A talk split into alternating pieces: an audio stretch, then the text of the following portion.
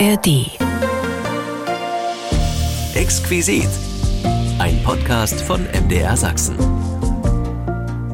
Diesen Podcast bekommen Sie jede Woche neu in der App der ARD Audiothek und damit herzlich willkommen zu unserem Exquisit Podcast. Wir erinnern uns heute an die Ballhäuser in der DDR. Entstanden lang vor deren Zeit, erlebten die Häuser eine Geschichte durch verschiedene Gesellschaftsformen.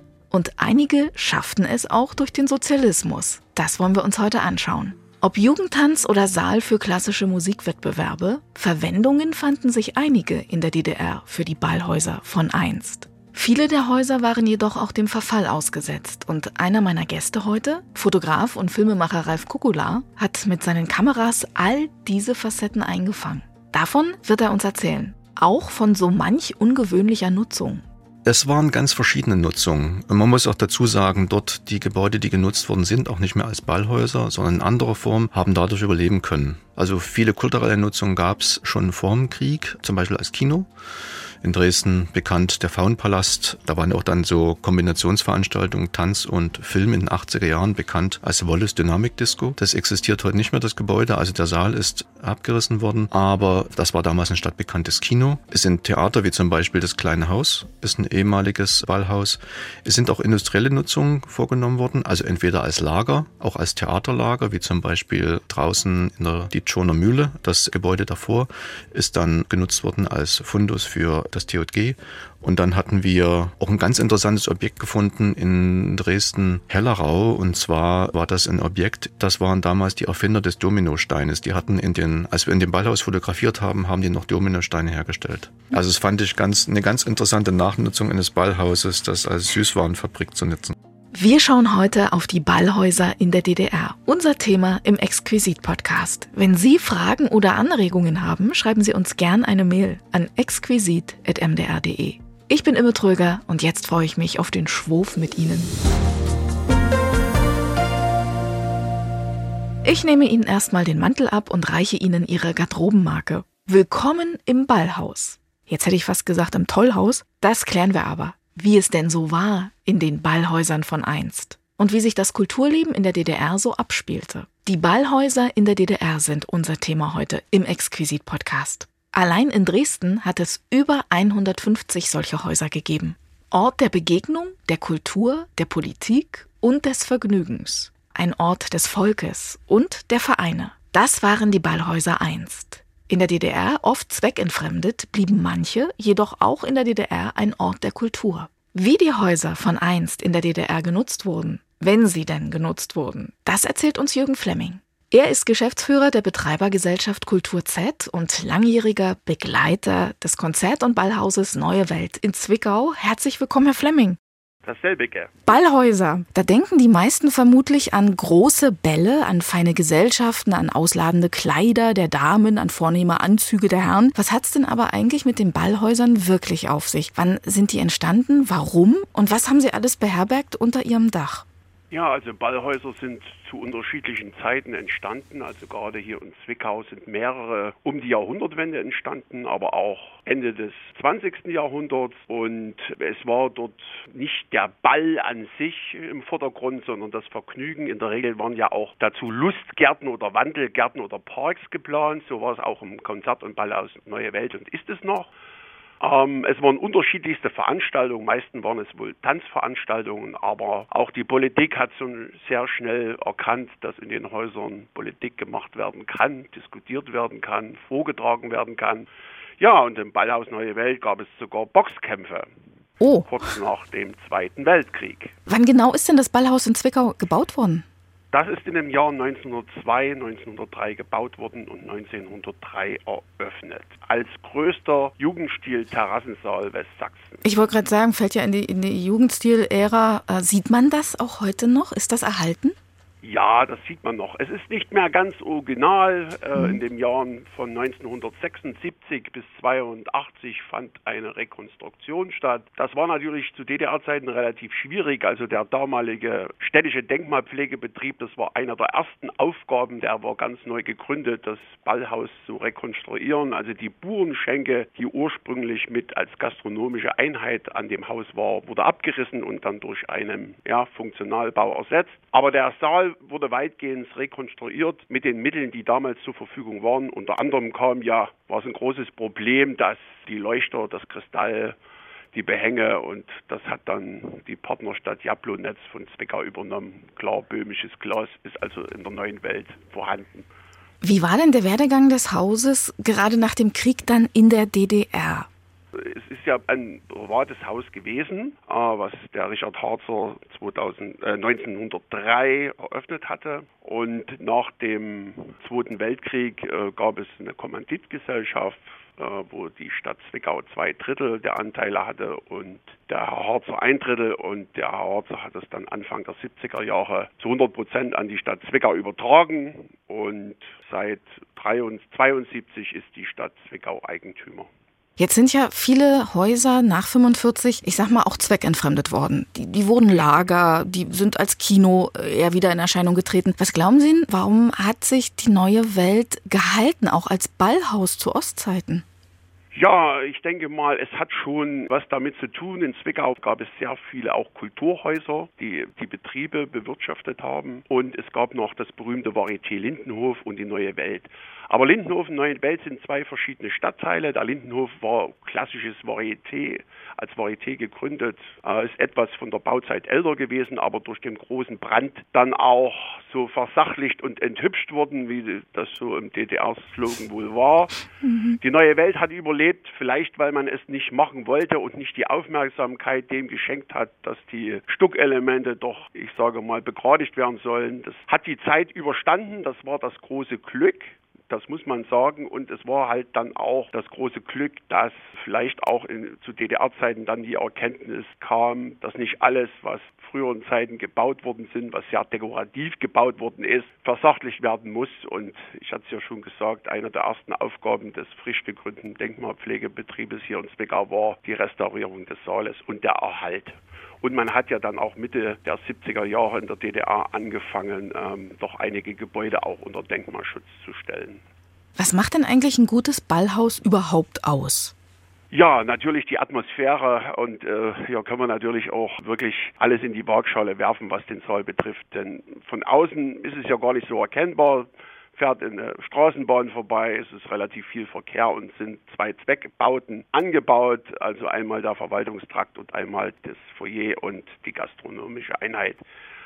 Aber der Saal ist natürlich wirklich ein Prunkstück und also wir als wir sind ja Eigentümer die Kultur Z und sind eine hundertprozentige Tochter der Stadt Zwickau. Also wir tun alles dafür und die Stadt hat es in den letzten Jahren auch gemacht, das auch in die neue Zeit zu führen. Das heißt, es ist unwahrscheinlich viel investiert worden, auch in den Brandschutz. Das ist das Wichtigste an diesen Gebäuden und natürlich in dem Erhalt der ganzen Gebäudesubstanz.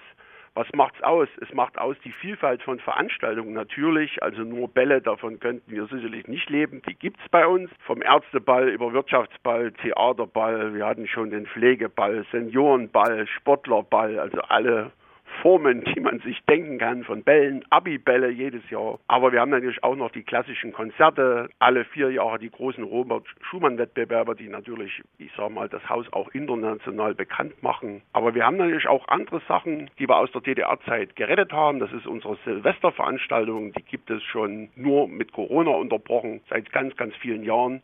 Der Kinderfasching ist noch aus Zeiten, also ich glaube Anfang der 70er Jahre ist der mal konzipiert worden, den gibt es heute noch. Und das geben auch Generationen weiter und erinnern sich daran, wie toll das war. Und das ist auch jedes Jahr wirklich eine, eine wundervolle Veranstaltung. Aber wir haben natürlich auch viel Comedians, wir haben Shows, wir haben Vorträge, Lesungen. Also auch die Vielfalt macht natürlich den Betrieb eines Ballhauses aus. Aber jeder Künstler, der hier aufgetreten ist, auch der das Haus noch nicht gekannt hat, der ist immer wieder ergriffen, wenn er das erste Mal auf die Bühne geht und in den Saal schaut. Denn das ist ja nicht mehr Standard in Deutschland, dass man in solchen Sälen auftreten kann. Wer war denn zu Ostzeiten eigentlich der Betreiber oder der Inhaber eines Ballhauses?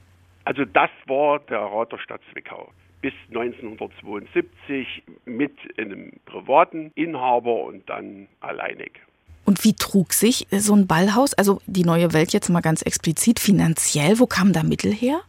Naja, die mussten natürlich immer wieder über den Kulturfonds zu DDR-Zeiten oder über das Rat der Stadtabteilung Kultur gab es halt dann die Zuschüsse und das wird sich nie ganz alleine tragen, denn auch die ganzen Betriebskosten, die Bauunterhaltungskosten von so einem Haus, die sind schon deutlich höher als natürlich Neubau, der auch sicherlich sehr energieeffizient gebaut werden kann. An was erinnern Sie sich eigentlich besonders, auch im Ballhaus? Was sind denn vielleicht so Erlebnisse, Ereignisse, die Ihnen im Gedächtnis geblieben sind, wenn Sie auch vielleicht auch von früher hören? Also vielleicht haben Sie ja auch Geschichten in sich, sage ich mal, die Ihnen zugetragen wurden, was da in den 70ern oder vielleicht auch in den 60ern für große Veranstaltungen stattgefunden haben. Ja, also klassisch ist ein Name. Jetzt weiß ich den Vornamen nicht mehr genau, aber dies war eine Tanzschulleiterin, die hieß Frau Müller. Und ich glaube, halb Zwickau, auch der ehemalige Oberbürgermeister Rainer Eichhorn, hat dort seine ersten Tanzstunden absolviert. Und an diese Frau können sich alle wirklich erinnern. Das ist unglaublich. Es gibt auch noch Fotos von ihr also sie war eine sehr strenge Tanzlehrerin, aber es zeigt auch, dass es nachwirkend war, denn jeder erinnert sich noch an diese Frau. Es erinnern sich viele auch an den Jugendtanz, klar, wenn man das erstmal weggegangen ist, das war auch in der neuen Welt. Und an was ich mich natürlich auch noch erinnere, ist an den Lesungen von Bernd Lutz Lange, der ja in diesem Haus auch aufgewachsen ist, teilweise, und halt seine Geschichten, wenn er im Lernsaal Fußball gespielt hat, das ist auch immer ganz interessant. Ja, und persönlich erinnere ich mich ganz besonders an ein Konzert aus den frühen 90er Jahren. Das war einer der ersten Auftritte der Backstreet Boys als Vorband von DJ Bobo. Und ähm, da ist das Haus halt quasi extrem vom Publikum verjüngt worden. Da war kein Zentimeter mehr Platz. So viele Besucher hatten wir da. Und die Backstreet Boys, das waren ganz, ganz nette Jungs. Und ein halbes Jahr später haben sie dann vor 30.000 Leuten gespielt. Und in Zwickau nahm es seinen Anfang. In Zwickau nahm es fast mit seinen Anfang. Es war unglaublich. Das war wirklich was ganz Besonderes. Und es haben ja in dem Haus auch Bands gespielt, sogenannte Clubkonzerte, was viele vielleicht gar nicht so registriert haben. Also die Ärzte haben dort gespielt, Silbermond, Fanta 4 und voriges Jahr auch die lauteste Rockband der Welt, Manowar. Also auch das findet im Ballhaus Neue Welt statt. Gibt es Anekdoten oder auch Legenden, die sich um Ihr Ballhaus ranken, vielleicht gerade auch zu Ostzeiten?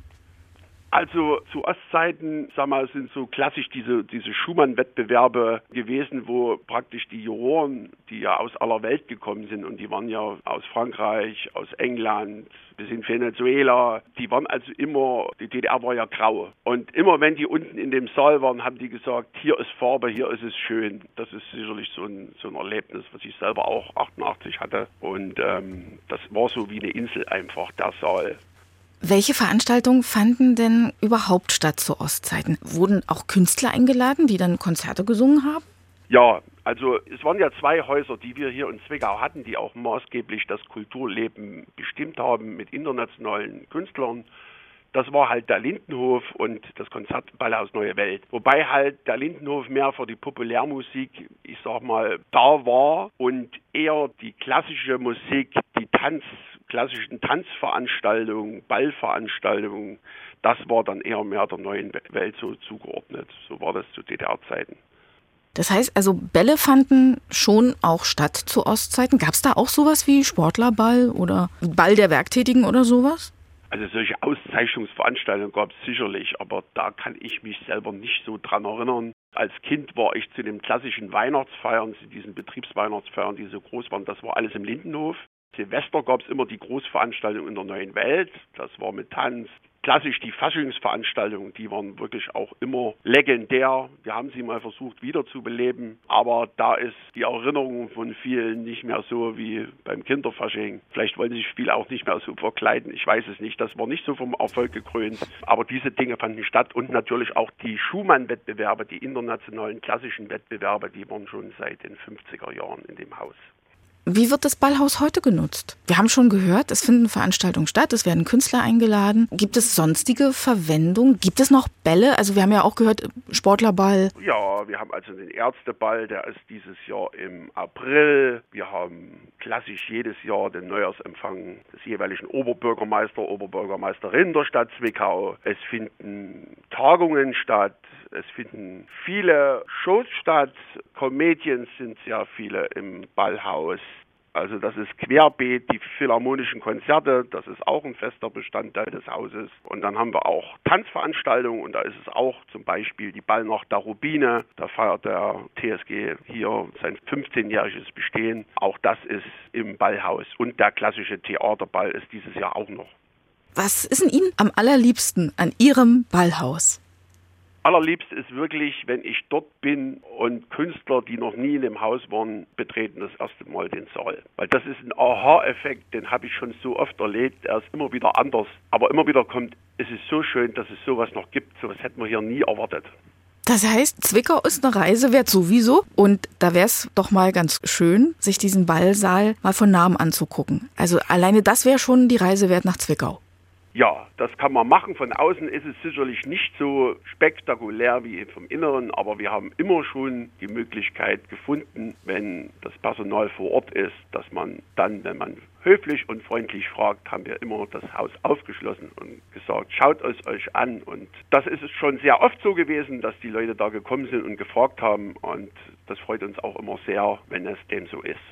Ja, Herr Flemming, dann danke ich Ihnen, dass Sie Ihren Ballsaal aufgemacht haben heute für uns, dass wir da mal schauen durften und dass Sie uns erzählt haben von der neuen Welt. Da fällt mir ein Nomen ist Omen. Die neue Welt, die geht anscheinend immer wieder auch in neue Welten mit, wie mir scheint, ne? Ja, Mhm. Ja, also wir gehen schon immer mit der Zeit mit. Das ist auch sehr, sehr wichtig.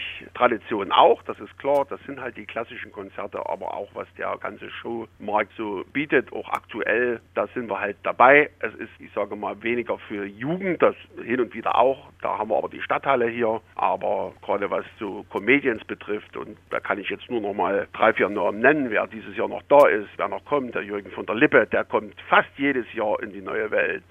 Es kommt der Götz Alsmann noch, es kommt die äh, Mirja Regensburg. Ja, und vielleicht noch ein Hinweis für die MDR-Hörer, was auch sicherlich eine interessante Veranstaltung wird. Der Toni Christi ist ja auf Fairwell-Tour und da kommt auch ins Ballhaus Neue Welt und das ist eine Premiere. Da war auch ist ja ein betagter Künstler, aber der war auch noch nie im Konzert- und Ballhaus Neue Welt. Und der wird staunen. Ich wollte gerade sagen, ich wette, der guckt genauso wie die, die ihn so lieb sind, wenn sie das erste Mal in den Ballsaal kommen. Ja, ja. ja, Fleming, dann wünsche ich Ihnen ganz viel Spaß und viele, viele erfreute Gäste bei all den großen Vorhaben vom Ballhaus Zwickau. Vielen, vielen Dank, dass Sie uns erzählt haben. Ich danke Ihnen.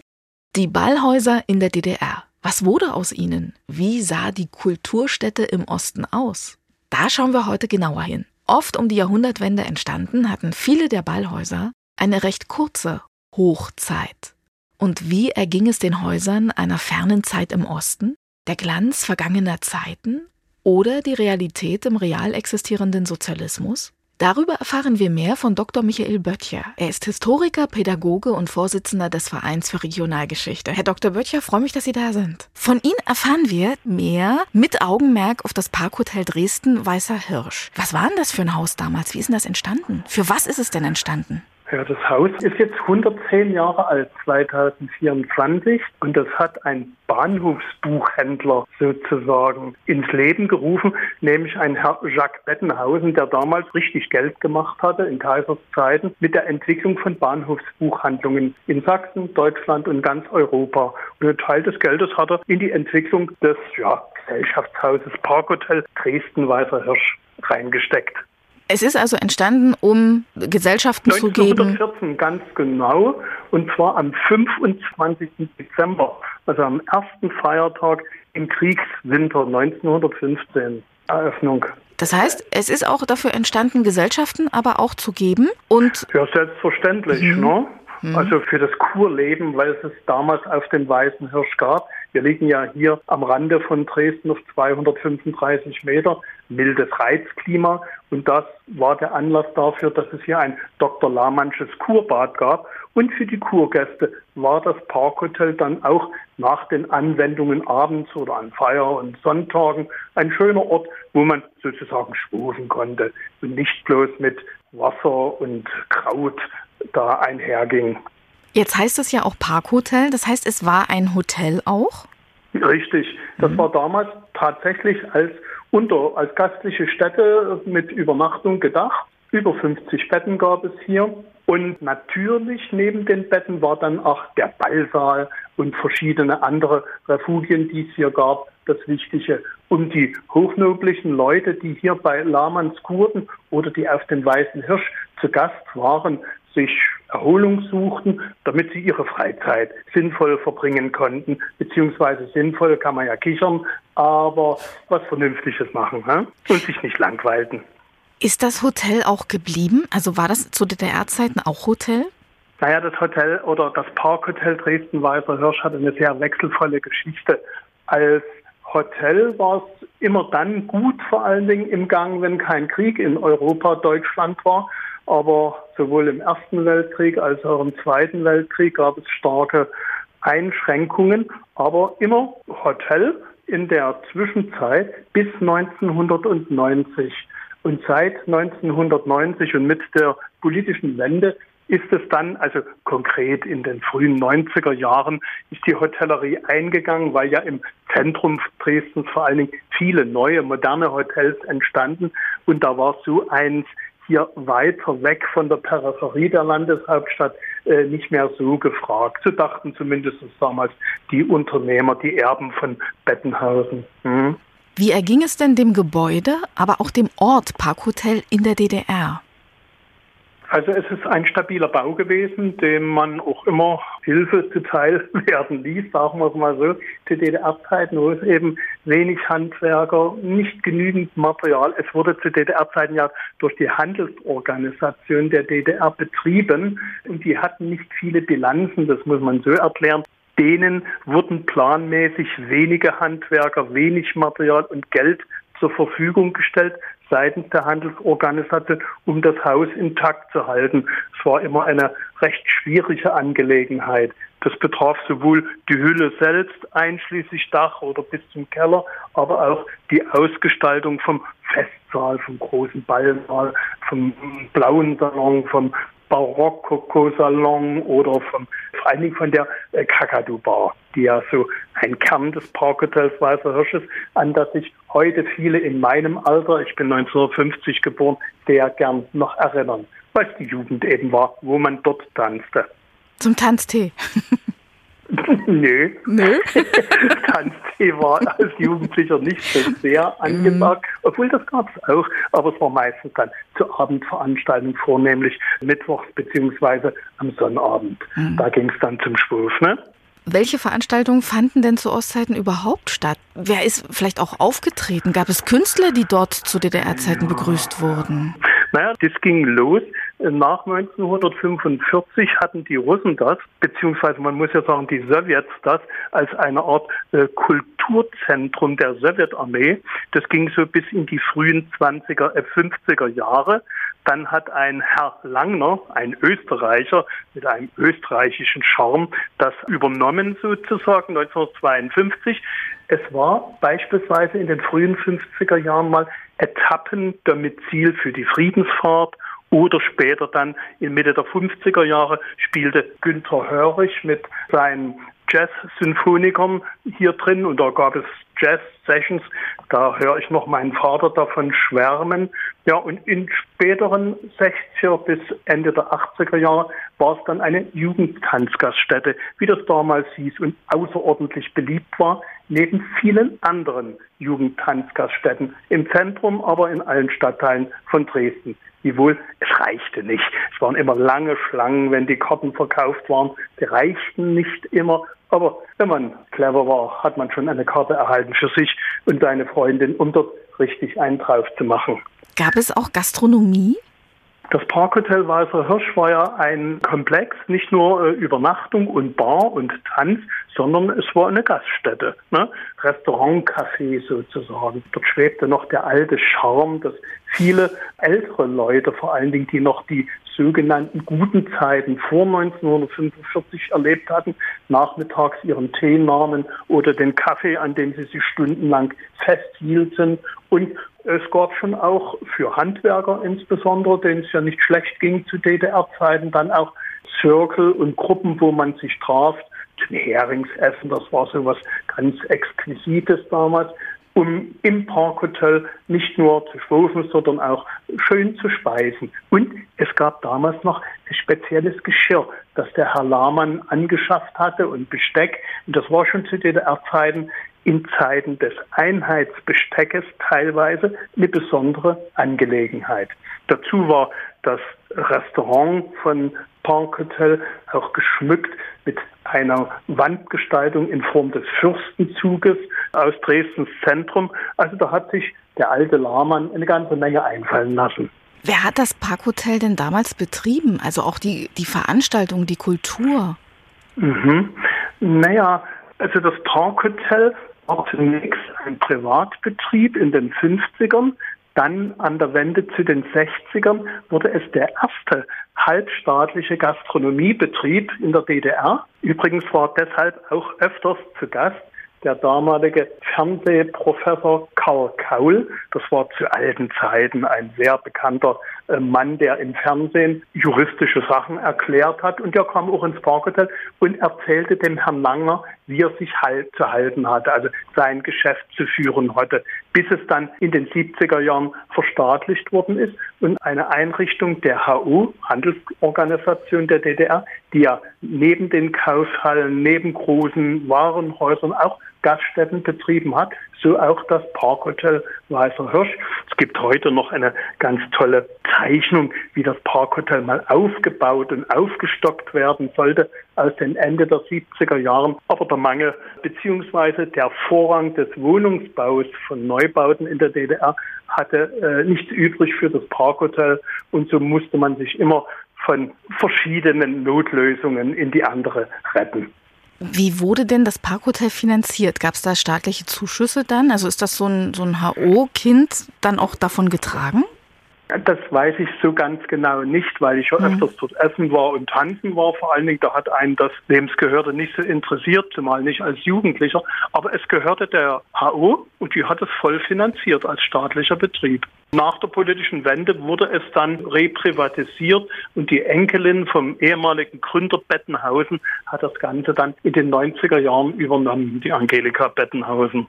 An welche Ereignisse erinnern Sie sich denn aber im Weißen Hirsch? Gab es da Geschichten, gibt es Anekdoten, die Sie uns vielleicht auch erzählen möchten? Naja, da ich selber Stadtführungen mache und vor allen Dingen auf dem Weißen Hirsch meiner Heimat, ich lebe hier seit 1956, ähm, es nennt sich manchmal das Goldstaubviertel, stimmt höchstens zur Hälfte. Denn meine Eltern beispielsweise haben ja ein kleines Einfamilienhäuschen bauen können mit in der Stadt aus einem Trümmergrundstück geborgenen Steinen, die sie mit einem Handkarren die Grundstraße hochschleppen mussten. Daraus wurde dann das Eigenheim gebaut, in dem ich heute noch wohne und meine Familie. Auf der anderen Seite ist eben hier lange Jahre ansässig gewesen Professor Manfred von Ardenn mit seinem physikalischen Forschungsinstitut, ein privates, besser gesagt das einzige private Forschungsinstitut in der DDR.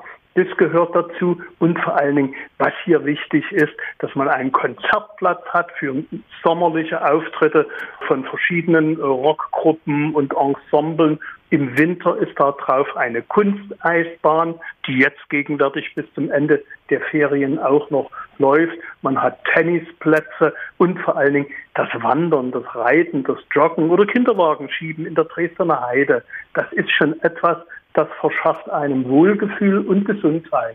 Und deshalb gab es beispielsweise auch Plätze in den 30er Jahren am Weißen Hirsch nicht nur ein Sanatorium von Dr. Heinrich Lahmann, sondern auch mehrere. Und äh, in Dresden gab es direkt in den 30er Jahren einen Kurbezirk. Aber darüber wollten wir ja nicht sprechen. Haben Sie Geschichten aus dem Parkhotel? Haben Sie vielleicht auch eigene Erinnerungen, die Sie mit uns teilen möchten vom Parkhotel? Naja, auf jeden Fall war für mich wichtig Kinderfasching. Das war immer eine große mhm. Sause in den End-50er Jahren, wo man als Indianer durch die Gegend sauste oder Trapper, wie es sich damals nannte. Das ist das eine. Dann bin ich mal eingeschlafen in Anfang der 70er Jahre, wo ich Student war und wurde früh durch die Reinigungskräfte äh, unsanft geweckt im Parkhotel. Auch das gehört zur Jugend genauso dazu wie eben auch das Bewusstsein, dass das Parkhotel nicht nur allein ein Vergnügungsort war oder ein Veranstaltungsball- und Geschäftshaus, sondern dass dort täglich in der großen Küche Schulspeisung produziert wurde, also für die Kinder der umliegenden Schulen bzw. Kindergärten oder die Rentner oder gleichzeitig zu Ende der DDR waren täglich zu bewirten im Parkhotel zwei Jugendtouristgruppen, die eben aus Tschechien, aus der Sowjetunion kamen oder auch aus dem nichtsozialistischen Währungsgebiet teilweise. Und das Parkhotel hatte eine sehr intensive praktische Lehrlingsausbildung für Köche und Kellner. Das kann man sich heute kaum noch vorstellen, aber das war auch eine ganz wichtige Sache für die künftige Entwicklung der Jugendlichen Dresdens und aus der Umgebung. Ne? Man kann also sagen, dass das Ballhaus auch wirklich so im ursprünglichen Sinne auch dafür genutzt wurde, denn die Ballhäuser vereinten ja doch sehr viel ineinander. Die waren ja jetzt nicht nur Tanzort, sondern da war auch vielleicht mal die Feuerwehr mit dabei oder Versammlungsort. Ja, und es spiegelt richtig. sich hier wieder, ne? Ja, das gab es auch im Parkhotel zu allen Zeiten, ob nun in den 20er, 30er oder 50er bis 80er Jahre, wo eben auch Schulbälle war eine ganz große Sache. Der vor allen Dingen der erweiterten Oberschulen zu DDR-Zeiten, Kreuzschule, in die ich gegangen war, das war speziell im Parkhotel immer eine besondere Sache. Und wenn dort Twist getanzt wurde, wie in den 60er Jahren, dann bebte der Saal, der große, schöne Saal, heute ein Festsaal, regelrecht von den tanzenden Jugendlichen. Das war schon nicht dumm. Und ich war immer froh drüber, dass ich im Wesentlichen mit 20 Ostmark ausgekommen bin am Abend. Das reichte gerade so für den Eintritt, der kam 3 Mark 10. Dann wollte man zwei Bierchen trinken, kleine bloß. Das kam jeweils nur reichlich 50 Ostpfennige. Dann musste es unbedingt ein Daiquiri sein, also ein ganz bestimmter Drink sozusagen an der Bar. Und dann brauchte man 10 Euro mindestens für Cloquet. Cloquet, das war ein Einheitswein, den es gab. Klosterkeller nannte der sich. Und wenn es den nicht gab, den Kellnern war das relativ egal. Der Wein kostete zu meiner Zeit, wie ich dort tanzen war, Anfang der 70er Jahre, Einheitspreis 10 DDR-Mark. Und dann konnte man sich lustig mit seiner Tanzpartnerin unterhalten. Wer hat denn das eigentlich alles organisiert? Hatte man in der DDR früher auch einen Leiter oder so einen Veranstaltungskaufmann, was es so heute gibt? Das weiß ich nicht. Also meines Erachtens nach wurde das auch von der HU organisiert. Aber die Leiter, die Gaststättenleiter und das Parkhotel war eine Großgaststätte sozusagen, die hatten da eine eigene Abteilung dafür und die mussten dafür sorgen, dass eben Fred Herfter oder Theo Schumann oder beispielsweise Shikora hm, Uwe dort auftraten und am Abend im großen Saal richtig losmachten. Und die mussten dann auch für die Diskotheker sorgen, die dort regelmäßig abends am Stehpult sozusagen unter der schillernden Kugel, die da und rauchgeschwängert waren, die, die Räume damals, kann man sich heute nicht mehr vorstellen, hat fürchterlich gestunken, die Sachen am nächsten Morgen. Gut, dass es das so nicht mehr gibt. Was ist denn Ihre liebste Erinnerung an das Ballhaus von damals? Mein Parkhotel, das wurde übrigens auch das Hilton genannt, Ende der 60er, Anfang der 70er Jahre. Das war immer noch so der Nachklang der kurherrlichen Zeit vor dem Zweiten Weltkrieg dass man den nachspüren konnte, der bebende Boden des Ballsaals. Also wie ich das das erste Mal beim Twist-Tanzen oder Rock'n'Roll, das weiß ich jetzt nicht mehr so genau, miterlebte, dachte ich, Hauptsache, das bricht hier nicht durch in die Kagaduba runter. Das war so einer der Eindrücke. Oder beispielsweise, es ging ja damals das Tanzen gegen 19 Uhr los und 24 Uhr war Schluss. Andere Zeiten sind heute, das ist auch gut. Und 24 Uhr musste man sich kümmern, dass man wieder nach Hause kam. Ich hatte es ja gut, ich brauchte bloß durch den Wald in mein Einfamilienhäuschen gehen, aber andere mussten dann nach Dresden zurück und das ging nur mit der Straßenbahnlinie 11 äh, mittels Hechtwagen, das war so eine Spezialanfertigung aus den 30er Jahren und die Bahnen waren nicht so komfortabel wie heute und die Plätze reichten bei weitem nicht und es wurde dann immer ein rechter Kampf um die Sitz- und Stehplätze, um dann wieder mit seiner Freundin oder wem auch immer in die Stadt zurückzukommen. Ja, Herr Dr. Böttcher, da danke ich Ihnen schon mal für diese rauschende Ballnacht und für Ihre Geschichten, die Sie uns mitgebracht mhm. haben. Vielen, vielen Dank, dass Sie mein Gast waren. Sehr gern. Wir schwurfen uns heute durch die Ballhäuser der DDR. Sie waren einst Orte der Begegnung, der Kultur, des Vergnügens und in manchen wurde sogar Geschichte geschrieben. So wie im Felsenkeller in Leipzig, wo auch bekannte Namen der vergangenen Politik einen Raum für ihre Stimme hatten. Der Felsenkeller hat so ziemlich jeden und alles schon erlebt und auch überstanden. Und davon erzählt uns Geschäftsführer Jörg Folter. Denn der Felsenkeller war sehr aktiv zu Ostzeiten. Herr Folter, herzlich willkommen. Freue mich, dass Sie bei uns zu Gast sind. Ja, vielen Dank für die Einladung. Der Felsenkeller in Leipzig, der schaut ja auf eine sehr geschichtliche Historie im wahrsten Sinne des Wortes. Was oder wen finden wir denn hier in der Ahnengalerie, so nenne ich das mal, des Hauses? Was fand denn hier vor der DDR alles statt? Also der Felsenkeller hat eine sehr lange und umfangreiche Ahnengalerie und steckt voller Geschichte. Also hier ist wirklich viel passiert. Es fängt damit an, dass er im Jahr 1890 gebaut wurde, in dem damals noch nicht ganz so vollgebauten Stadtviertel Plagwitz, ja, an einem Ort, wo man damals teilweise noch runter nach Leipzig gucken konnte, runter in die Stadt. An diesem Ort wird der Felsenkeller als Ausflugslokal gebaut und hat seitdem wirklich viele prominente Gesichter gesehen. Das fängt an mit etlichen Protagonisten der Arbeiterbewegung, der aus der Jahrhundertwendezeit, also Karl Liebknecht war hier, Rosa Luxemburg war hier, Ernst Thälmann war hier, Käthe Kollwitz. Der Felsenkeller war ein wichtiger Treffpunkt der Arbeiterbewegung und demzufolge fanden auch hier viel Wahlkampfveranstaltungen statt. Und das führte dazu, dass er halt nicht nur als Ausflugslokal wahrgenommen wurde, äh, sondern auch als Ort, wo man seine politische Meinung kundtun konnte oder sie sich von anderen anhören konnte. Viele Ballhäuser von einst waren in der DDR ja, ich sag mal, eher zweckentfremdet. Der Felsenkeller war ein Haus, das eigentlich immer Veranstaltungsort war, auch in der DDR, soweit jedenfalls mein Wissen. Was fand hier alles statt zu Ostzeiten? Wofür wurde denn der Felsenkeller genutzt? Ja, das stimmt. Also der Felsenkeller war bis zu dem großen Bruch 1989, also der Wende, war er fast durchgehend ein Veranstaltungshaus. Kurzzeitig mal Kino, aber hauptsächlich ein Ball- und Veranstaltungshaus. Und so ging das auch, sage ich mal, nach dem Zweiten Weltkrieg weiter. Also auch während der DDR-Zeit wurde nahtlos an diese Tradition angeknüpft. Und die ersten Veranstaltungen, die nach dem Krieg also noch vor der Gründung der DDR hier stattfanden, waren neben Unterhaltungsveranstaltungen auch weiterhin viele politische Veranstaltungen. Die FDJ von Leipzig hat sich im Felsenkeller gegründet oder auch die Leipziger SPD hat hier im Felsenkeller ihre Auflösung und ihre Fusion mit der KPD zur SED beschlossen. Auch das ist im Felsenkeller passiert. Und mit Gründung der DDR wurde der Felsenkeller dann wieder seiner konventionellen, seiner herkömmlichen Nutzung zugeführt und war vorrangig ein reines Unterhaltungs- und Veranstaltungshaus. Gab es besondere Veranstaltungen oder auch Konzerte, die im Felsenkeller sonst noch Geschichte geschrieben haben oder an die sich die Hörer vielleicht auch erinnern könnten? Also der Felsenkeller war vor allem bekannt, also wie der Name schon sagt, Ballhaus, also als Haus, wo Bälle stattfanden. Das waren Abiturbälle, Tanzstundenbälle, viele Abschlussveranstaltungen. Das war ein wichtiger Aspekt, was die Nutzung des Felsenkellers anbelangt, also die Nutzung weiterhin als Ballhaus, diese Art Veranstaltung. Ansonsten fanden hier auch ganz konventionelle Tanzabende statt, auch äh, Konzerte mit DDR-Rockbands, auch die gab es hier. Also es war eine sehr bunte, vielfältige Nutzung, aber im Rahmen, das DDR-Kulturleben damals geboten hat. Sind Ihnen Künstler geläufig oder bekannt, die aufgetreten sind im Felsenkeller im Osten? Also wir wissen von den äh, einschlägigen Leipziger Bands, die hier gespielt haben. Also mhm. Renf soll wohl aufgetreten sein, mhm. aber auch die Pudis und Karat. Und es gab ja auch viele FDJ-Veranstaltungen. Im Rahmen dieser FDJ-Veranstaltung traten ja auch traditionell oft Künstler auf.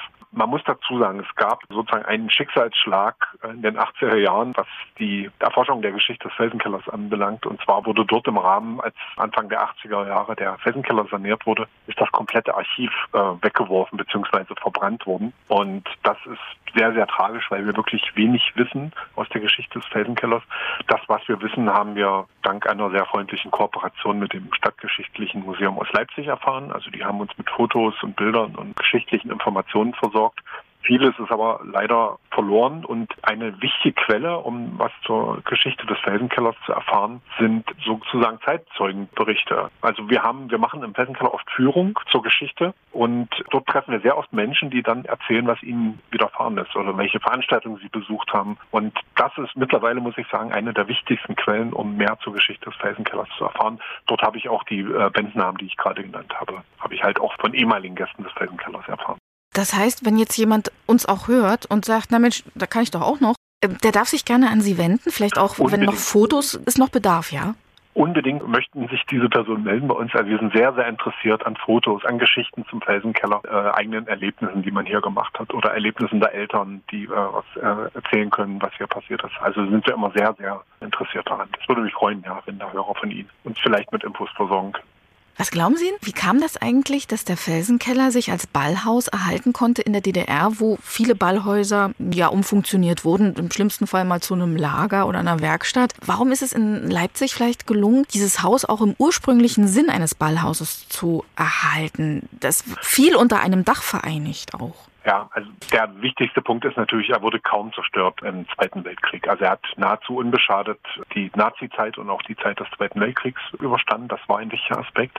Ein zweiter wichtiger Aspekt ist die exponierte Lage des Felsenkellers. Also er ist an einer der wichtigsten Kreuzungen im Leipziger Westen gelegen ist ein sehr imposantes Gebäude, also er hat so ein neobarockes Erscheinungsbild, ist damit sozusagen sehr prägnant für das Viertel gewesen und hatte schon immer einen sehr hohen Identifikationsfaktor für die Bewohner des Leipziger Westens, insbesondere von Plagwitz. Das heißt, er war sozusagen nahtlos nutzbar nach dem Zweiten Weltkrieg als Veranstaltungshaus, als Versammlungsstätte und er hatte diese hohe Anbindung an das Viertel, also diesen hohen Identifikationsgrad und beides zusammen hat denke ich, äh, ein wichtigen Anteil daran, dass er weiterhin als Veranstaltungsstätte genutzt wurde und eben nicht, wie es leider nach 1989 passierte, wo er kurzzeitig Möbelhaus war. Also das ist während der DDR zum Glück nie passiert. Welche Räumlichkeiten gab es im Felsenkeller, wo Menschen zusammenkommen konnten? Was konnte genutzt werden? Gab es auch eine Bar oder der Felsenkeller hatte unseres Wissens nach drei große äh, Nutzungsmöglichkeiten. Das war natürlich der Ballsaal, wo die meisten Veranstaltungen stattfanden. Dann gab es die Felsenkeller Gaststätte an dem gleichen Ort, wo auch heute das Normans, also das, die Gaststube im Felsenkeller ist.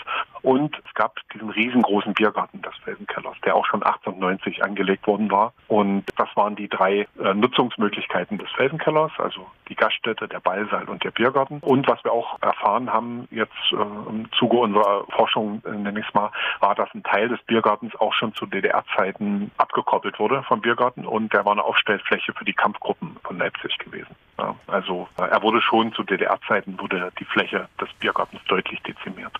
Wissen Sie, wer den Felsenkeller betrieben hat? Ist es eine HO-Lokalität gewesen oder? Also der Felsenkeller wurde als und auch unter dem Namen Felsenkeller Haus der Veranstaltungen von der HO äh, Leipzig betrieben. Die HO wiederum hatte den täglichen Betrieb der Gastronomie an ein Ehepaar abgegeben und den Sohn dieses Ehepaars, den haben wir auch durch Zufall kennengelernt. Also der war auch bei einer dieser Führungen im Felsenkeller da und hat auch uns, also viele Informationen, die wir aus der Felsenkellerzeit haben, hatten wir auch von diesem Sohn, der auch viele Anekdoten zur Felsenkellergeschichte beisteuern konnte. Nun waren Sie ein junger Mann, als der Felsenkeller zur Wende geschlossen wurde, aber die Mama hat viel erzählt, habe ich gehört. Ja, also das ist auch eine Besonderheit. Äh, ich komme eigentlich aus Dessau und mhm. äh, wohne da auch nach, nach, wie vor. Und immer wenn jemand mitkriegt, dass ich äh, im Felsenkeller arbeite, gibt es ganz viele, vor allem Ältere, die Geschichten beizusteuern haben. Also auch außerhalb von Leipzig ist der Felsenkeller sehr bekannt. Und auch meine Mutter gehört zu denen, die mir was zur Geschichte des Felsenkellers erzählen konnte, weil sie 1963 zum vierten deutschen Turn- und Sportfest hier war. Und der Felsenkeller war sozusagen ihre Anlaufstation. Dort haben sie ihr Essen bekommen und wurden verpflegt äh, während dieser Zeit. Ja, das ist eine dieser Geschichten, äh, die man halt ständig hört. Viele Menschen haben wirklich eine Beziehung zum Felsenkeller, waren hier zu Veranstaltungen in der DDR-Zeit oder haben halt Verwandte, die hier gewesen sind. An was hat sich denn Ihre Mama erinnert, als sie damals zu Gast war? Wie ging es denn dazu? Also sie war damals ein Kind und hat halt im Stadion an den Festivitäten teilgenommen und wurde hier versorgt im Felsenkeller. Also so wie sie es mir erzählt hat, sie hat halt nur vage Erinnerungen, sie war 15 zu der Zeit, aber so wie sie es erzählt hat, war das halt schon ein großes Gewusel. Viele Kinder, die hier versorgt wurden, die ihre Frühstücksbeutel gekriegt haben, die mittags mit einem warmen Essen versorgt wurden. Äh, dann ging es wieder ins Stadion zum Fest und dann abends wieder zurück in den Felsenkeller und die nächste Mahlzeit wurde aufgenommen. Also es war auf jeden Fall sehr aufregend für sie damals gewesen, aber sie konnte sich sehr gut erinnern an den Felsenkeller und hat, als sie das erste Mal wieder hier war, hat es halt auch sofort wiedererkannt, weil es halt auch kaum Veränderungen gab, beziehungsweise wir auch bei der Sanierung darauf geachtet haben, dass wir das originalgetreu alles wiederherstellen. Jetzt haben wir schon gehört, die HO war da der Träger, so sagt man das, glaube ich, heute. Wenn jetzt da Veranstaltungen aber stattfinden, da wird vielleicht auch ein Ball ausgerichtet zu Ostzeiten. Wer macht denn das dann? Ist da auch ein Leiter dann eingesetzt oder ein Veranstaltungskaufmann? Also in DDR-Zeiten wurde das durch die Verwaltung der HO organisiert, auch die Veranstaltung. Die hatten ihre Büros auch im Felsenkeller. Es waren etliche Mitarbeiter, die sich halt nicht nur um die Gastronomie gekümmert haben, sondern auch um die Veranstaltung. Und Die Bälle konnten zum Beispiel in Eigenverantwortung der HO stattfinden oder aber auch von anderen Veranstaltungen. In DDR-Zeiten waren das halt, war das zum Beispiel die FDJ, die in Eigenregie Veranstaltungen, also Partys veranstaltet hat, zum Beispiel Jugendtanz und so weiter. Aber es waren auch andere Verbände. Wir wissen, dass die Volkssolidarität äh, Veranstaltungen gemacht hat, dass andere Sportverbände zum Beispiel Tanzturniere ausgerichtet haben in DDR-Zeiten. Also das musste nicht alles automatisch durch die HO durchgeführt werden, sondern halt auch in Eigenregie von anderen Akteuren.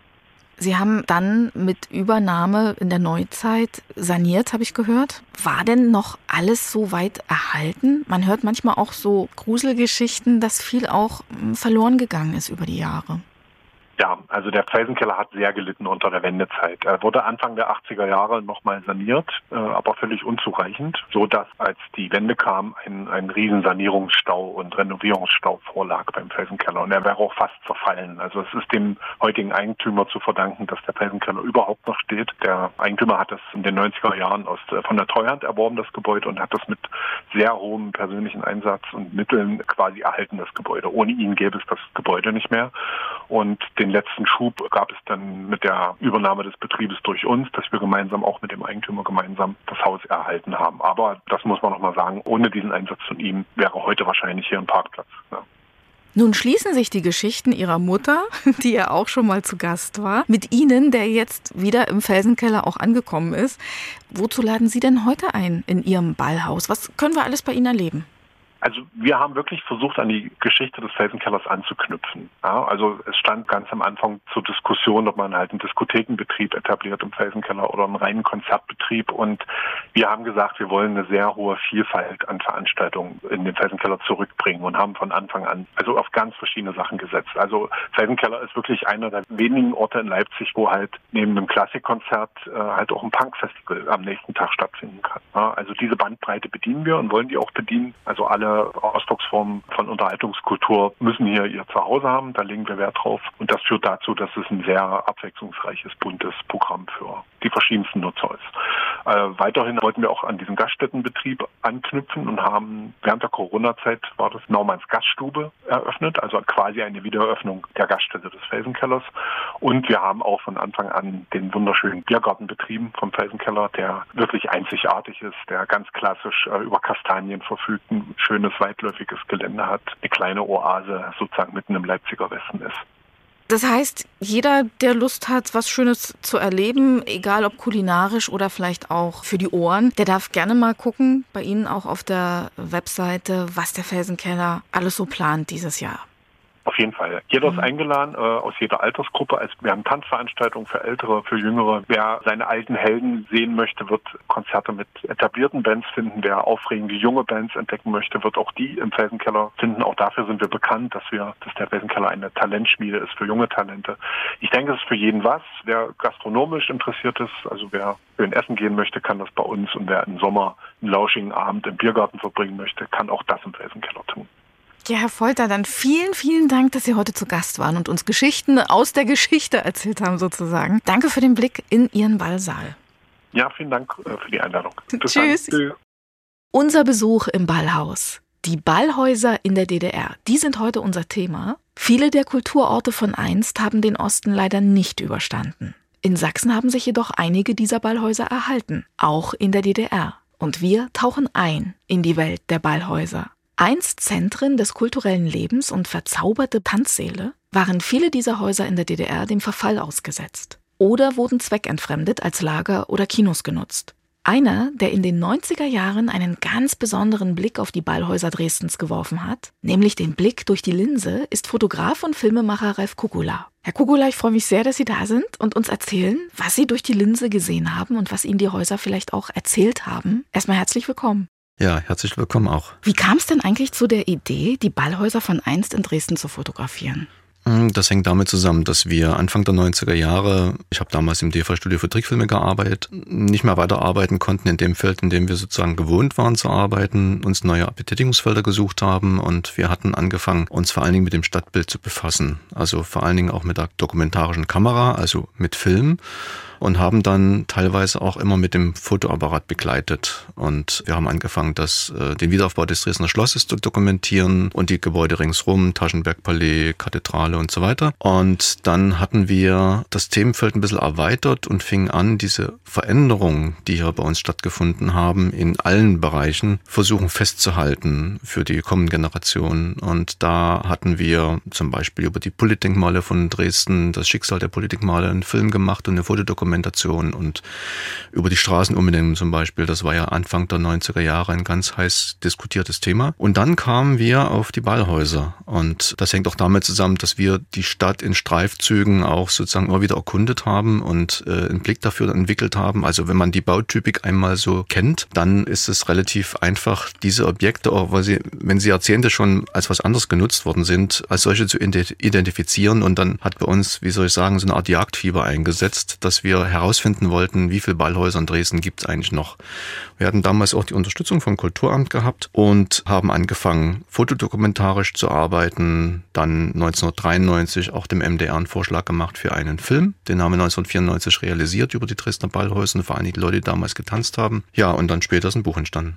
Welche Ballhäuser haben Sie aufgesucht dafür? Alle in Dresden? Also wir haben natürlich versucht, erstmal die Quellen zu studieren, wie viele Ballhäuser an welcher Stelle es gab. Man muss ja wissen, dass Dresden äh, eine ganz große Anzahl eingemeindeter Dorfkerne hat, über 60 an der Zahl. Und die Dorfkerne hatten an sich schon meistens einen Saal, also eine Gaststätte mit einem Saal und manchmal sogar zwei. Wenn man das hochrechnet, kommt man ganz schnell auf eine Zahl zwischen 120 und 150. Wir haben fast 150 auch gefunden. Nicht mehr direkt als Bau, als Gebäude stehend existieren, sondern in den Quellen. Und die Quellen waren meistens meistens dann Postkartensammler, die Postkarten in großer Anzahl, Gott sei Dank, auch in großer Anzahl gesammelt haben. Damit konnten wir die meisten Ballhäuser auch belegen. Und man muss auch dazu sagen, das war damals nicht auf dem Radar der Denkmalpflege. Ganz im Gegenteil, als wir dann das Buch rausgebracht hatten und auch diese Ausstellung mit den großformatigen Fotos gemacht haben, kam dann eher die Denkmalpflege zu uns und wollte wissen, in welchem Bereich gibt es noch schützenswerte Gebäude. Da gab es auch dann einige, die unter Schutz gestellt worden sind. Aber für die meisten Gebäude, muss man sagen, kam dann auch der, die Wende einfach zu spät. Wie ging es Ihnen denn dann, als Sie durch die Räume gewandert sind? Was haben Sie vorgefunden? Was haben Sie entdeckt in den Häusern? Ich fand das immer schon interessant, in solchen sogenannten Lost Places unterwegs zu sein und dort festzuhalten, die Spuren zu suchen, die Reste von dem, was einst mal dort an teilweise sogar große Pracht existierte. Und ich fand es fotografisch immer eine große Herausforderung äh, in diesen Gebäuden. Wir hatten uns dann auch spezialisiert auf Panoramafotografie mit einer großen Linhof Analogkamera mit einem Negativformat von 6 mal 17 Zentimetern. Da konnte man schon super detailreich dokumentieren. Mit einer Kleinbildkamera haben wir meistens die, die Details festgehalten und äh, versucht immer, wie wir soll sagen, in, nach wiederkehrenden Mustern zu arbeiten. Also die Außenansicht zu dokumentieren, die Innenansichten zu dokumentieren und später dann zu konfrontieren mit den historischen überlieferten Bildern, die sozusagen in den Postkarten zu finden waren, in der Regel. Wie ist denn die DDR mit den Häusern umgegangen? Sprich, welche Spuren der DDR finden oder fanden sich dort auch, die Sie festgehalten haben? Es waren ganz verschiedene Nutzungen. Man muss auch dazu sagen, dort die Gebäude, die genutzt worden sind, auch nicht mehr als Ballhäuser, sondern in anderer Form, haben dadurch überleben können. Also viele kulturelle Nutzungen gab es schon vor dem Krieg, zum Beispiel als Kino in Dresden bekannt, der Faunpalast. Da waren auch dann so Kombinationsveranstaltungen, Tanz und Film in den 80er Jahren bekannt als Wallace Dynamic Disco. Das existiert heute nicht mehr, das Gebäude. Also der Saal ist abgerissen worden, aber das war damals ein stadtbekanntes Kino. Es sind Theater wie zum Beispiel das Kleine Haus, ist ein ehemaliges Ballhaus. Es sind auch industrielle Nutzungen vorgenommen worden, also entweder als Lager, auch als Theaterlager, wie zum Beispiel draußen in der Ditschoner Mühle, äh, nicht in die Ditschoner Mühle, sondern das Gebäude davor ist dann genutzt worden als Fundus für das TJG. Und dann hatten wir auch ein ganz interessantes Objekt gefunden in Dresden-Hellerau. Und zwar war das ein Objekt, das waren damals die Erfinder des Dominosteines. Die hatten in den, als wir in dem Ballhaus fotografiert haben, haben die noch Dominosteine hergestellt. Mhm. Also es fand ich ganz, eine ganz interessante Nachnutzung eines Ballhauses, das als Süßwarenfabrik zu nutzen. ja, Mhm. Würden Sie sagen, dass sich die Architektur der Ballhäuser ähnelt oder gar vielleicht Ballhäuser auch überall miteinander verbindet, wo man sagt, das ist typisch Ballhaus? Das kann man auf jeden Fall so sagen, dass die Ballhäuser eine gewisse Bautypik haben. Also man hat meistens einen Gebäudekomplex. Das heißt also, es ist, gibt eine Gaststätte, meistens im Vordergebäude, mitunter sogar mit mehreren Nebengebäuden oder Nebenräumen. Ähm, man muss sich vorstellen, dass die Funktion der Ballhäuser so überkommen aus dem 19. Jahrhundert überwiegend, man kann sagen, die soziokulturellen Zentren unserer Urgroßeltern waren. Also gab es nicht nur Tanz, ne? dort feierte man Hochzeiten, dort feierte man Konfirmationen, Beerdigungen, dort fanden die Treffen der örtlichen Feuerwehr statt, der SPD-Ortsgruppe, des Männergesangsvereins und so weiter. Also das waren damals die Treffpunkte schlechthin. Und die Ballsäle waren rege genutzt worden, natürlich auch für Tanzveranstaltungen, allerdings nicht äh, für Bälle, wie wir sie heute uns so groß vorstellen, wie den Ball in der Semperoper. Die gab es auch, ja, aber in der Regel ging es um das Tanzvergnügen des einfachen Mannes. Wenn man weiß, dass es damals weder Rundfunk gab noch Kino gab in den ersten Jahrzehnten der Ballhäuser, waren das die einzigen Möglichkeiten, sozusagen die Freizeit zu verbringen in den meisten Orten. Und das waren, wenn man so will, ja auch die Eheanbahnungsinstitute. Gab es etwas, was Ihnen besonders aufgefallen ist, positiv, wie vielleicht auch, was Sie mit Bedauern wahrgenommen haben? Naja, wenn man diese Gebäude sieht, dann sieht man mit welcher Liebe und welcher, ja, teilweise auch einer gewissen Pracht die Seele ausgestattet waren, wie sie dann dem Verfall anheimgefallen sind. Das ist schon etwas, wo, wo es dann schon wehtut, wenn man dann davor steht und sieht, das ist unwiederbringlich verloren. Ähm, wir haben in unserem Film auch 1994 über die Ballhäuser ein schönes Interview mit einer älteren Dame geführt im Ballhaus Kaditz. Da hatte die zuletzt die LPG dort äh, mehrere Jahrzehnte Folienzelte geschweißt und natürlich sich nicht in keinster Weise um die bauliche Ausstattung der Stuck an der Decke. Man sieht die Engelsfiguren, die noch an der Wand hängen, teilweise mit oder ohne Gliedmaßen, aber egal, man sieht, dass es alles noch da ist. Und man weiß, die Stunde des Saals hat geschlagen und inzwischen gibt's ihn auch nicht mehr. Dort an der Stelle ist ein Wohngebäude errichtet worden. Das sind so Sachen, wo man spürt, das ist ein Verlust. Mhm. Jetzt habe ich hier schon Einblick nehmen dürfen in Ihr wunderbares Buch. Sie haben die Ballhausgeschichten eingefangen mit dem Bild, aber auch mit Informationen in Textform. Vielleicht können Sie ganz kurz was zum Buch erzählen. Es ist leider nicht mehr zu haben, ne? aber vielleicht kriegt man es ja doch noch gebraucht. Ist in der Tat so, dass die zweite Auflage 2007 erschien. Da merkt man schon vom Alter her, man kriegt es bestenfalls noch antiquarisch. Das Buch hat eine besondere Form, das hat mit diesem besonderen liegenden Format zu tun, mit den Panoramen. Das fällt dadurch natürlich auch auf. Einige haben sich bei mir beschwert, weil es aus dem Bücherregal rausragt. Aber das hat vielleicht auch den Vorteil, dass man es nicht so, so gerne ins Bücherregal stellt, sondern lieber draußen liegen lässt und öfter mal zum Buch greift und nachschlägt. Also wir haben damals dieses Buch zusammen mit dem äh, Michel Sandstein Verlag herausgegeben und als Textautor konnte ich Volker Hillers gewinnen, der ja als profunder Denkmalpfleger sich in diese Materie wunderbar hinein vertieft hat in dem Buch selber, hat man drei Teile. Ne? In dem ersten Teil geht es um die Geschichte des Tanzes, also wenn man so will, eine Art Kulturgeschichte, ein kultureller Abriss. Dann in dem Mittelteil hat man den Bildtafelteil, wo wir eine ausgewählte Anzahl von Ballhäusern historischen Aufnahmen, meistens sind das Postkartenreproduktionen, den Aufnahmen von heute, also heute, das sind dann sozusagen das heute von damals, also die 90er Jahre gegenüberstellen. Und dann der dritte Teil ist ein, wenn man so will, eine Art Katalog, wo wir, wenn wir die Bilder gefunden haben, dann in Thumbnail groß so die Bilder von den Ballhäusern abbildet und dazu einen ganz kleinen Abriss. Wo haben die mal gestanden? Wann sind die verloren gegangen? Wie haben die geheißen? Also die hatten teilweise drei, vier Namen gehabt in ihrer Geschichte und äh, viele erinnern sich an verschiedene Namen der Ballhäuser, obwohl sie selber Objekt meinen. Und dort kann man dann immer nachschauen, wenn man wissen will, wie viele Ballhäuser gab es und wenn man staunen will, dann guckt man einfach auf die Zahl und dann sieht man, dass es äh, fast 150 waren in Dresden. Mhm. Ihre Bilder, die Fotografien, die Sie dann entwickelt haben, die haben ja große Ausmaße im wahrsten Sinne des Wortes. Mhm. Die haben Sie an die Stadt Dresden übergeben. Wir hatten, ich muss mal nachdenken, ich glaube 93 oder 94 angefangen, aus dem Fundus mehrere Sachen zu entwickeln. Das Buch war ein Ergebnis, 97 erschienen und im Vorfeld des Buches hatten wir eine große Wanderausstellung konzipiert. Die war damals auch mit mehreren Fördermittelgebern in der Stadt hier entstanden, hatte die Premiere im Parkhotel und die Fotos sind sehr opulent. Also das heißt, ein Bild hat eine Kantenlänge von zwei Metern und die war damals ziemlich rege unterwegs, unter anderem auch im MDR hat sie gestanden, besser gesagt gehangen, im Krassi-Museum auch in Leipzig. Also es war nicht nur eine lokale Geschichte, sondern wir haben das auch auf Wanderschaft gegeben.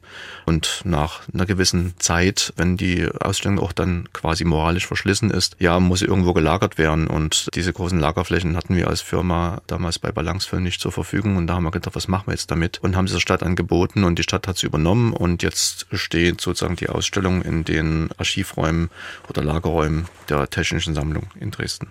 Das heißt, man könnte sie aber auch von der Stadt ausleihen als Veranstalter oder Besitzer eines Gebäudes, wo man den Fotos vielleicht vorübergehend auch einen Platz geben möchte. Ginge das? Das ginge. Also mhm. auf jeden Fall geht das, dass man die Ausstellung sich ausleihen kann. Das hat auch teilweise stattgefunden. Die Telekom hatte zum Beispiel mal ausgeliehen zur Ausstattung ihrer Geschäftsräume und dann hing die Ausstellung dort mal ein halbes Jahr.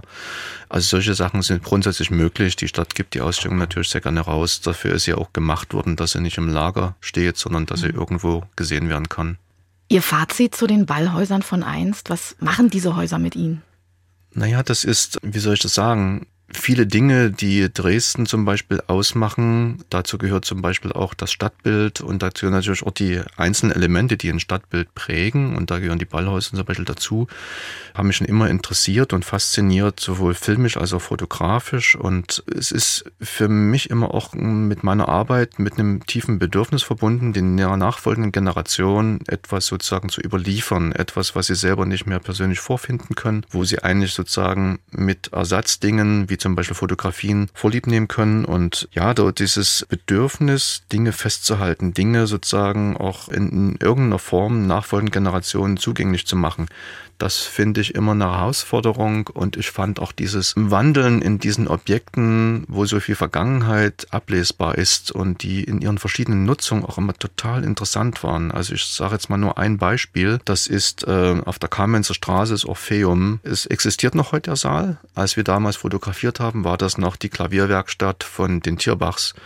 Und das war eine unglaubliche Atmosphäre. Man kommt rein in einen Ballsaal und dieser Ballsaal ist voller Klaviere. Das muss man sich mal vorstellen. Dieser Anblick, die Fensterscheiben waren fast alle zugerußt. Das war mystisch dunkel da drin und dann hat man so im Dämmerlicht diese Klaviere gesehen. Das fand ich eine ganz faszinierende, bizarre Stimmung. Und die hatten viele Ballhäuser. Egal welche Nutzung sie hatten. Ich hatte ja selber zehn Jahre im DEFA-Studio für Trickfilme gearbeitet und das Vordergebäude war der Reichsschmied auf der Kesselower Straße in Dresden-Gorbitz. Das war ein altes Ballhaus. Ist dann umgebaut worden zu Puppentrickateliers und unser Tonstudio in Gittersee steht heute noch auf der Karlsruher Straße, ehemaliges Ballhaus. Ja, Herr Kugelleiter, danke ich Ihnen sehr, dass Sie heute hier waren und dass Sie uns so anders haben auf die Ballhäuser und auf deren Herz blicken lassen. Vielen, vielen Dank. Ich danke auch. Der ganz andere Blick in den Tanzsaal. Und ich habe mal gestöbert zum Buch von Ralf Kukula und ich kann Ihnen sagen, dass Sie es durchaus noch bekommen können, sei es in privaten Buchhandlungen, deren Internetseite Sie über Google finden können, oder auch bei einem sehr freundlichen Großversand. Auch da ist das Buch erhältlich. Das war unser Exquisit-Podcast zum Thema Ballhäuser in der DDR. Vielen Dank, dass Sie uns gelauscht haben. Den nächsten Podcast gibt es in einer Woche und jederzeit auch in der App der ARD Audiothek. Da finden Sie auch Monis Menschen, ein Podcast von MDR Sachsen. Und wenn Sie Fragen oder Anregungen haben, schreiben Sie uns gern eine Mail an exquisit.mdr.de. Exquisit, ein Podcast von MDR Sachsen.